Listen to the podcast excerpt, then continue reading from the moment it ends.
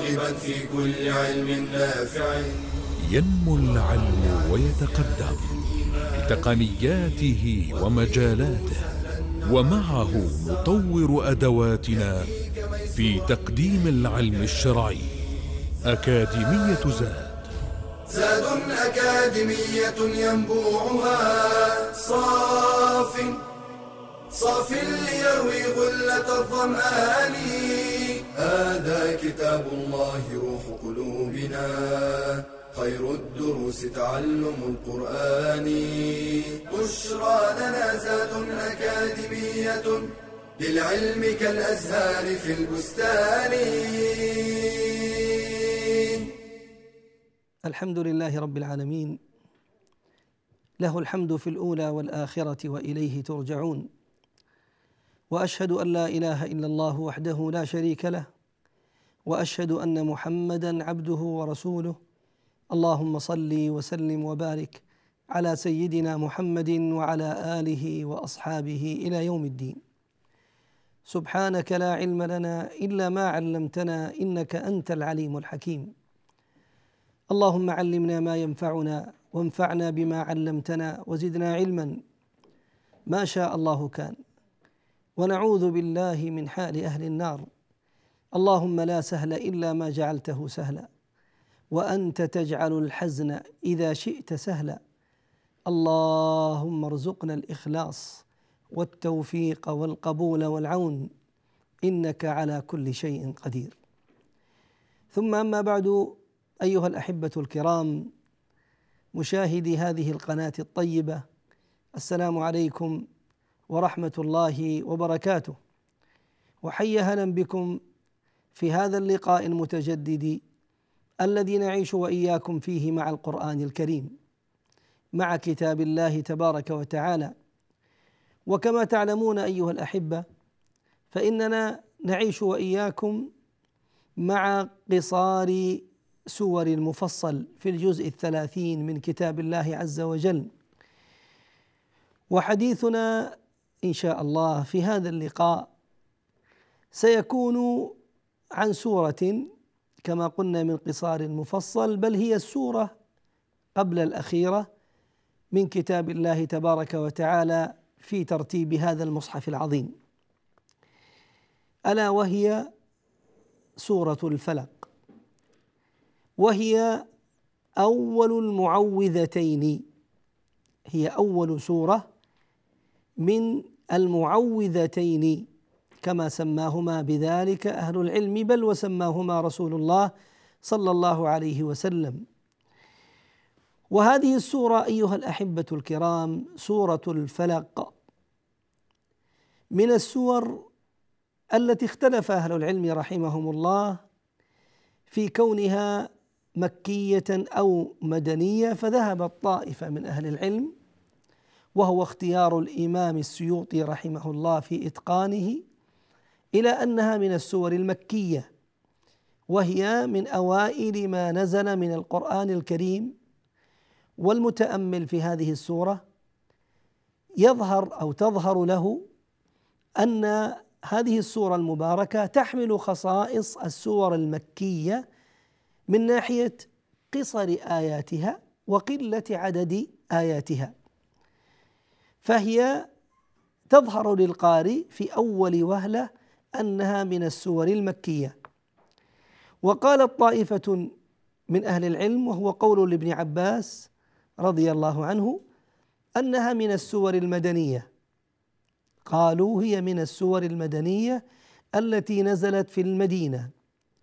بعد هجرة النبي صلى الله عليه وسلم قالوا وبالتحديد عند سحر النبي صلى الله عليه وسلم كما ثبت ذلك في صحيح البخاري. فقد ثبت في صحيح البخاري من حديث عائشة وغيرها أن النبي صلى الله عليه وآله وصحبه وسلم قد سحر. سحره الساحر اليهودي لبيد بن الأعصم. وظل عليه الصلاة والسلام يعاني من هذا السحر أياما كما في رواية عائشة وفي بعض الروايات ستة أشهر وفي بعض الروايات في غير الصحيح طبعا سنة كاملة وهو عليه الصلاة والسلام يخيل إليه أنه يأتي الشيء ولا يأتيه كما تقول عائشة.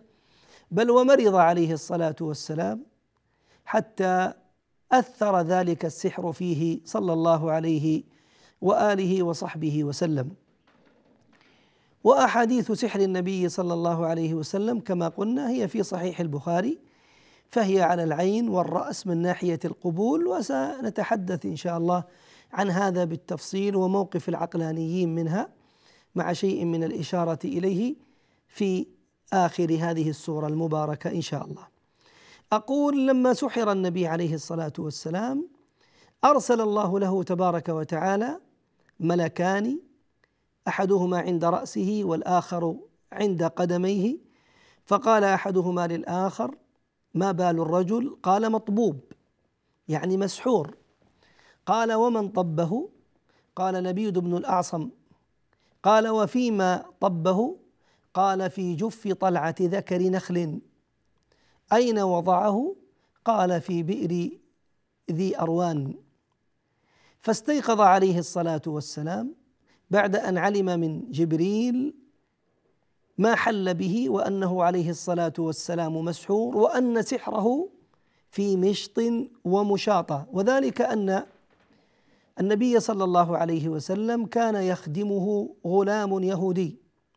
هذا من ناحية مجموع الأحاديث التي وردت في ذكر سحر النبي عليه الصلاة والسلام في الصحيح وفي غيره. النبي صلى الله عليه وسلم كان له غلام يهودي يخدمه. فاستطاع بعض اليهود استدراجه ليحضر لهم شيئا من شعر النبي عليه الصلاة والسلام وبعض أسنان مشطه الذي كان يمشط به صلى الله عليه وسلم. ففعل هذا الغلام بعد الإلحاح عليه فأخذها هذا الساحر اليهودي فعقد في شعر النبي صلى الله عليه وسلم قيل أحد عشر عقدة. عقد ذاك السحر ثم وضعه في جف طلعة ذكر نخل ووضعت في هذا البئر النتنة من آبار المدينة تحت راعوفة أي تحت صخرة في جب ذلك البئر. فأخبر الله عز وجل نبيه صلى الله عليه وسلم بما حل به وبمكان السحر وفي بعض الروايات أرسل عليه الصلاة والسلام عليا والزبير فنزحوا تلك البئر نزحوا ماءها ثم رفعوا تلك الصخرة الراعوف الموجودة وأخرجوا جف طلعة النخل تلك وجاءوا بها إلى النبي صلى الله عليه وسلم وفيها المشط والمشاطة. وأنزلت على النبي صلى الله عليه وسلم. هذا قول من يقول إنها مدنية وهو رواية عن ابن عباس. أنزلت قالوا عليه آنذاك المعوذتان. فكان عليه الصلاة والسلام كلما قرأ آية لاحظ هي سورة الفلق خمس آيات وسورة الناس ست آيات أحد عشر آية وتلك العقد أحد عشر عقدة فكان كلما قرأ عليه الصلاة والسلام آية حلت عقدة بإذن الله. وفي بعض الروايات ينفث عليه الصلاة والسلام في تلك العقد مع كل آية يقرأها فينفث فتحل عقدة بإذن الله. فلما قرأ عليه الصلاة والسلام الآيتين كلها قام عليه الصلاة والسلام من سحره ذاك وشفاه الله تبارك وتعالى وعافاه كأنما نشط من عقال. فعلى هذا قالوا هي من السور المدنية. وليس في في في في كون حادثة السحر وقعت في المدينة تأكيد على أن هذه أو أن هاتين السورتين مدنيتين فقد يكون سبق نزولها ثم أنزلت مرة أخرى وهذا عند من يقول بتكرار نزول الآيات أحيانا لوجود السبب المقتضي وهو سحر النبي صلى الله عليه وسلم وللحديث بقية إن شاء الله بعد الفاصل. بشرى لنا زاد أكاديمية للعلم كالأزهار في البستان.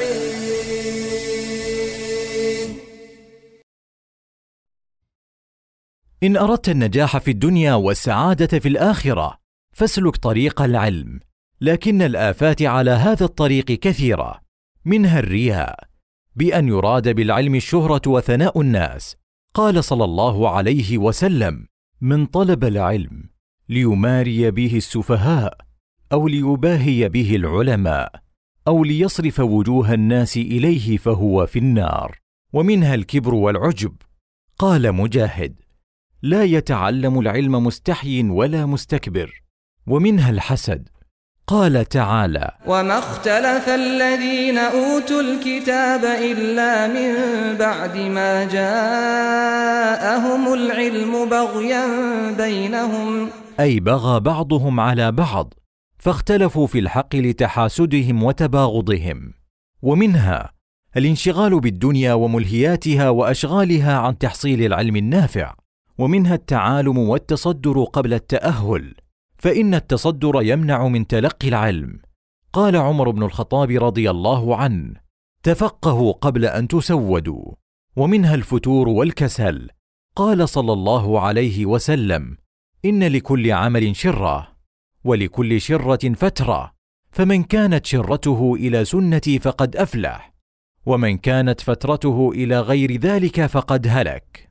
فالزم طريق العلم ولا تصدنك الآفات. واحذر من قطاع الطريق.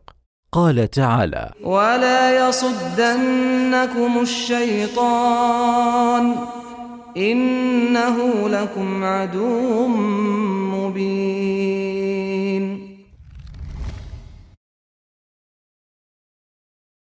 بشرى لنا زاد أكاديمية للعلم كالأزهار في البستان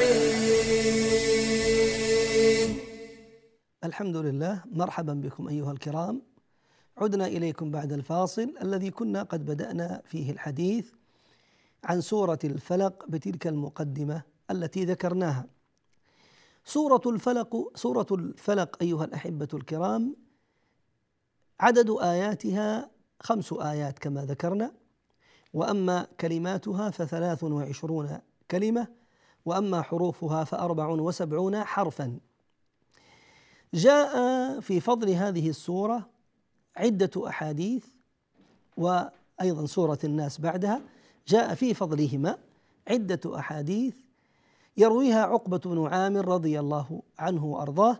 ومن ذلك أن النبي صلى الله عليه وآله وصحبه وسلم قال لعقبة ألم تر آيات أنزلت الليلة لم ير مثلهن قط؟ لم يرى مثلهن قط قل أعوذ برب الفلق وقل أعوذ برب الناس. وفي بعض الروايات أن عقبة استقرأ النبي صلى الله عليه وسلم طلب من رسول الله صلى الله عليه وسلم أن يقرأ عليه سورة هود أو سورة يوسف فقرأ عليه الصلاة والسلام له هاتين السورتين وأخبره أنه لم ينزل مثل هاتين أو لم يرى مثل هاتين السورتين. ويقول أيضا عقبة بن عامر رضي الله عنه يقول أمرني رسول الله صلى الله عليه وسلم أن أقرأ بالمعوذات دبر كل صلاة. أمره عليه الصلاة والسلام أن يقرأ بالمعوذات دبر كل صلاة. وكذلك ورد عنه رضي الله عنه وأرضاه أنه قال قال النبي صلى الله عليه وسلم ما سأل سائل بمثلهما. ما سأل سائل بمثلهما ولا استعاذ مستعيذ بمثلهما. ولهذا كان عليه الصلاة والسلام من سنته أنه إذا أراد أن ينام كما في حديث عائشة جمع كفيه عليه الصلاة والسلام ثم قرأ فيهما بالإخلاص وبالمعوذتين ثم نفث ثم مسح رأسه ووجهه وما استطاع من جسده يفعل ذلك صلى الله عليه وآله وصحبه وسلم ثلاثا. بل جعلها عليه الصلاة والسلام من أذكار الصباح ومن أذكار المساء. فتقرأ في في في الصباح مع الإخلاص ثلاثا. وكذلك في المساء فهي من خير ما استعاذ به الإنسان على الإطلاق. ولهذا كان عليه الصلاة والسلام قبل نزولها يتعوذ ببعض الكلمات فلما نزلت استغنى بها عليه الصلاة والسلام وما ذاك إلا لعظيمهما فهما يعني سورتان عظيمتان أعني المعوذتان الفلق التي نحن بصدد بيان معناها والناس التي ستكون بعدها بإذن الله تبارك وعز وجل. ابتدأ الله تبارك وتعالى هذه السورة بفعل الأمر قل والخطاب فيه موجه إلى النبي صلى الله عليه وسلم قل أعوذ برب الفلق وسبق أن مر معنا في سورة الكافرون أن هذا الأمر من الله عز وجل لنبيه قل تدل دلالة واضحة على أن هذا القرآن ليس كلام رسول الله صلى الله عليه وسلم ليس من كلامه وإنما هو كلام الله تبارك وتعالى وهو صلى الله عليه وسلم مبلغ عن الله. هو صلى الله عليه وسلم مبلغ عن الله تبارك وعز وجل وقد أدى هذا البلاغ في أتم بيان صلوات ربي وسلامه عليه. قل يا محمد قل أعوذ برب الفلق. أعوذ الاستعاذة هي الالتجاء والاعتصام. يلتجئ الإنسان ويعتصم الإنسان بمن؟ قال برب الفلق. برب الفلق. الرب هو المربي لخلقه بنعمه تبارك وعز وجل. والفلق قالت طائفة من أهل التفسير أن الفلق المراد به الصبح. كما قال تعالى فالق الإصباح وجعل الليل سكنا والشمس والقمر حسبانا. فالق الإصباح. فقالوا المراد بالفلق هنا الصبح.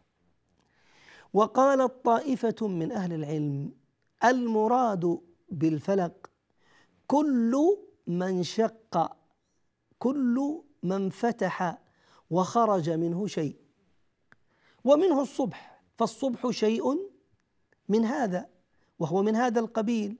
فإن الليل ينفلق ويخرج منه هذا الصبح. وكذلك هو سبحانه وتعالى فالق الحب والنوى.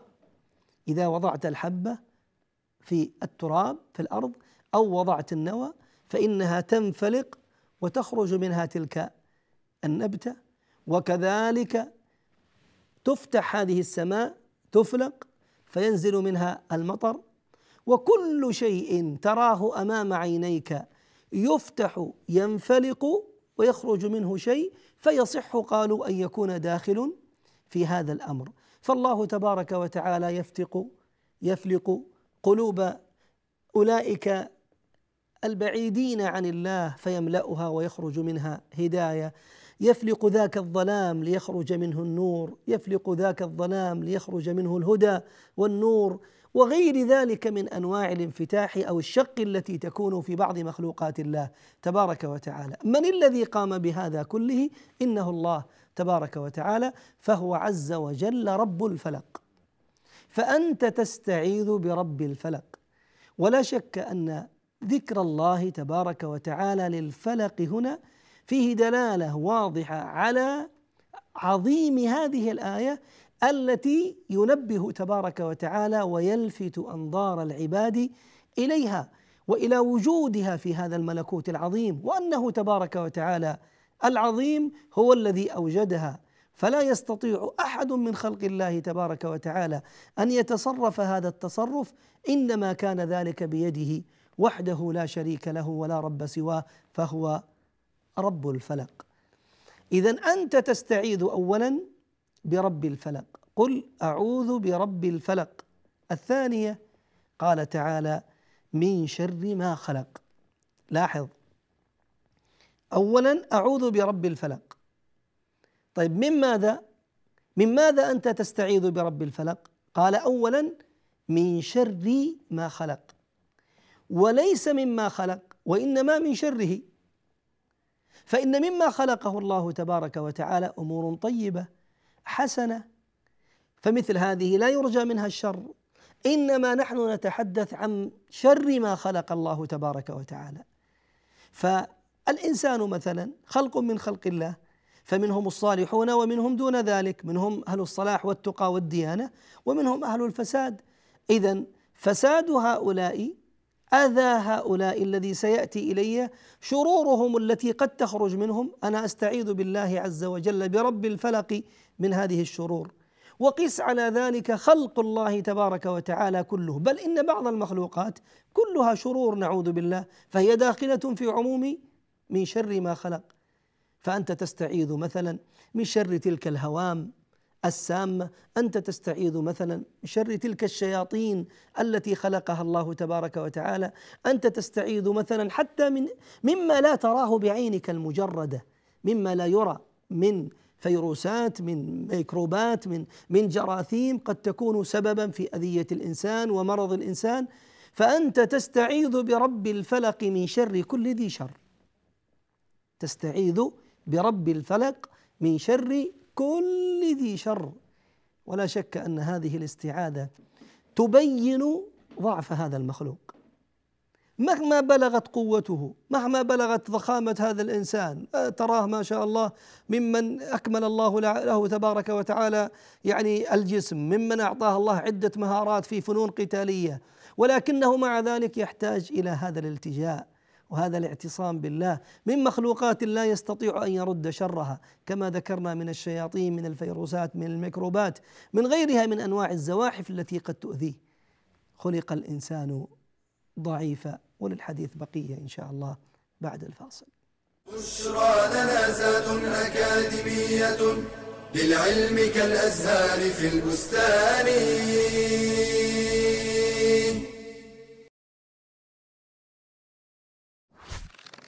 يحرص كثير من الآباء والأمهات على تعليم أبنائهم شتى العلوم ويبذلون في ذلك الغالي والنفيس من أوقاتهم وأموالهم وهذا مما يؤجرون عليه من الله تعالى. ولكن هل اعتنوا مع ذلك بتعليمهم أدب العلم وسمته؟ فهو الذي يهذب أخلاقهم ويحسن طباعهم. فحاجة الأطفال إلى الأدب وحسن الخلق أشد من حاجتهم إلى كثير من العلم.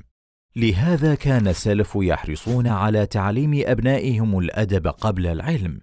قال سفيان الثوري كانوا لا يخرجون أبناءهم لطلب العلم حتى يتأدبوا. وقال عبد الله بن المبارك طلبت الأدب ثلاثين سنة وطلبت العلم عشرين سنة وهذا ما جعل الآباء والأمهات قديما يدفعون بأولادهم إلى المؤدبين والعلماء حتى يقتبسوا من أخلاقهم وآدابهم قبل علومهم. قال الإمام مالك بن أنس رحمه الله تعالى كانت أمي تعممني وتقول لي اذهب إلى ربيعه فتعلم من أدبه قبل علمه وذلك أن العلم لا ينتفع به إلا بطهارة القلب عن مساوئ الأخلاق ولعل هذا الأمر. هو ما دفع العلماء إلى اشتراط أن يتتلمذ طالب العلم للعلماء لا للكتب فحسب. وذلك حتى يتاكدوا من تخلقه بأخلاق العلماء وتحليه بأدبهم. ويظهر عليه سمت العلم وأدبه ونوره. قال عبد الله بن وهب ما تعلمناه من أدب مالك أكثر مما تعلمناه من علمه. ومما يدلك على منزلة الأدب والأخلاق أن النبي صلى الله عليه وسلم قد جمع بين العلم والأخلاق والأدب ولما أثنى عليه ربه سبحانه وتعالى أثنى عليه بالأخلاق والأدب فقال وإنك لعلى خلق عظيم. بشرى لنا زاد أكاديمية للعلم كالأزهار في البستان. مرحبا بكم أيها الكرام أحمد الله إليكم. أحييكم بعد هذا الفاصل وكنا نتحدث قبله عن قول الله تبارك وتعالى من سورة الفلق قل أعوذ برب الفلق من شر ما خلق. ثم قال تبارك وتعالى ومن شر غاسق إذا وقب. لاحظ الآية الثانية وهي قوله تعالى من شر ما خلق عامة. ثم أخذ تبارك وتعالى يخص بعض الشر لما فيه من خطر عظيم. ومن ذلك مثلا شر الغاسق إذا وقب. ما هو الغاسق؟ قيل أن الغاسق القمر. القمر كما في حديث عائشة رضي الله عنها وسنده جيد أنه عليه الصلاة والسلام أخذ بيدها في يوم من الأيام وقال لها يا عائشة استعيذي بالله وهو يشير لها إلى القمر استعيذي بالله من شر هذا الغاسق إذا وقب استعيذي بالله من شر هذا الغاسق إذا وقب وقيل أن الغاسق هو الليل هو الليل عموما هو الليل عموما ولا تعارض فإن القمر هو آية الليل. فسواء قلنا أن المقصود بالغاسق القمر أو قلنا أن الغاسق هو الليل فلا تعارض بينهما بفضل الله فالقمر هو آية وعلامة دخول الليل. قد يقول قائل ولم الاستعاذة بالله برب الفلق من هذا الليل؟ قالوا لأن الليل هو موطن معظم الشرور. فلو تأملت مثلا في عالم الحيوان فإنه أي في الليل لا يخرج فيه إلا الهوام والسباع التي تكون سببا في أذية الإنسان. إذا نظرت إلى الإنسان فإن أهل الشر من أهل السرقة من أهل الفواحش من أهل المنكرات وغير ذلك من أنواع الإجرام لا يخرجون في الغالب لقضاء مآربهم والقيام بالأمور التي يريدون من الشر إلا في الليل. لو نظرت إلى الشياطين وما يحيكون من أذى عن طريق السحرة أو المردة أو غيرهم فإن ذلك لا يكون إلا بالليل. فإن الليل إذا غطى بظلامه هذا الملكوت العظيم استتر تحته كل شر لا يراه الإنسان. بينما في النهار يستطيع الإنسان أن يميز وأن يرى كل شيء بأم عينيه. ولكن في الليل لا يستطيع الإنسان لاستتار الظلام أو لستر الظلام لمثل هذه الأمور جميعا. إذا الإنسان يستعيذ بالله تبارك وتعالى من شر هذا الغاسق إذا وقب. وقب من الوقب. وقيل المراد به الدخول.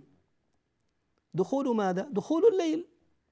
فإن النهار يكون بضيائه مبينا لكل شيء أمامك. فإذا وقب الليل أي دخل ستر بفضل الله تبارك وتعالى وبأمره كل شيء فغطى بالسواد كل ما كان ظاهرا قبل ذلك. إذا الإنسان يستعيذ برب الفلق من الغاسق إذا وقب. قل أعوذ برب الفلق من شر ما خلق ومن شر غاسق إذا وقب. ثم قال تعالى ومن شر النفاثات في العقد. النفاثات قيل المراد بهن الساحرات. قيل المراد بهن الساحرات اللاتي ينفثن في عقد السحر لإحكامها وصنعها عياذا بالله. لماذا خص الله عز وجل هنا الساحرات من النساء دون الرجال؟ قالوا لأنهن أكثر من يصنع ذلك. وقيل أن المراد بالنفاثات هنا الأنفس الخبيثة التي تصنع هذه الأسحار أو هذا السحر سواء كانت هذه الأنفس لرجال أو كانت لنساء. فيصبح على هذا المعنى الثاني عامة عامة لكل من صنع السحر من الرجال ومن النساء من شر النفاثات في العقد. وهذه المسألة أيها الكرام أعني مسألة استعاذة الإنسان برب الفلق بالله عز وجل من شر الساحرات أو الأنفس التي تصنع السحر. هذه الآية تقرر وتوضح وتدل دلالة واضحة على أن السحر موجود كائن. وقد أثبت الله تبارك وتعالى في غير هذه الآية كذلك وجوده. ومن أشهر ذلك ما ذكره الله تبارك وتعالى في سورة البقرة. واتبعوا ما تتلو الشياطين على ملك سليمان. إلى أن قال تعالى يعلمان الناس السحر. السحر. فأثبت الله تبارك وتعالى هناك السحر وأثبت الله تبارك وتعالى السحر في قصة موسى مع أولئك السحرة فخيل إليه من سحرهم أنها تسعى وقال تعالى وسحروا أعين الناس وسحروا أعين الناس واسترهبوهم وجاءوا بسحر عظيم كلها دلالات واضحة تدل على أن السحر أمر كائن موجود له حقيقة. لا يستطيع أحد إنكار ذلك ومن أنكر ذلك فإنه يرد هذا الكتاب العظيم الذي أثبت الله تبارك وتعالى فيه وجود السحر.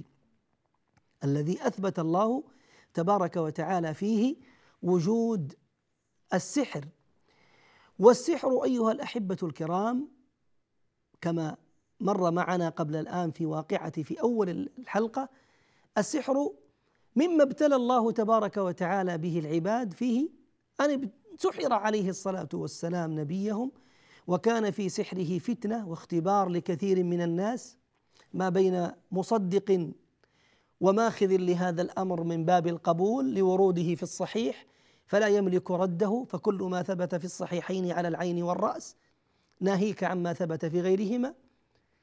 ورده بعض أولئك العقلانيين الذين قالوا لا يمكن أن يسحر النبي صلى الله عليه وسلم وسحر النبي صلى الله عليه وسلم أحاديثه وإن كانت في الصحيح فهي مردودة لأن هذا قالوا يتنافى مع البلاغ أو مع مصداقية بلاغه صلى الله عليه وسلم.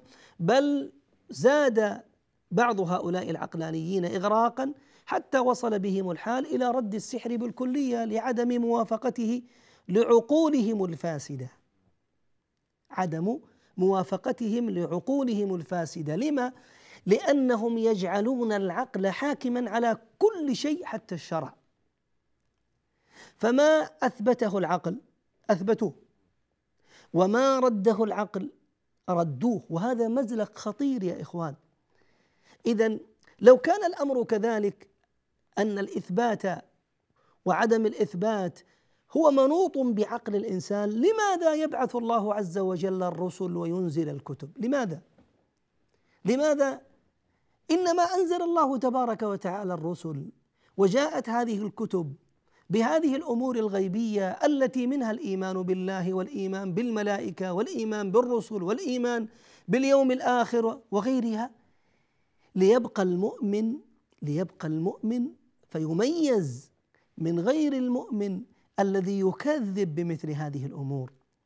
فإن العقل أيها الكرام له حد محدود لا بد أن يقف عنده ولا يستطيع أن يتجاوزه. وهذا الذي نذكره وذكره الله تبارك وتعالى من ذلك حتى لقد تكلف بعضهم أصحاب المدرسة المعاصرة في التفسير مثلا.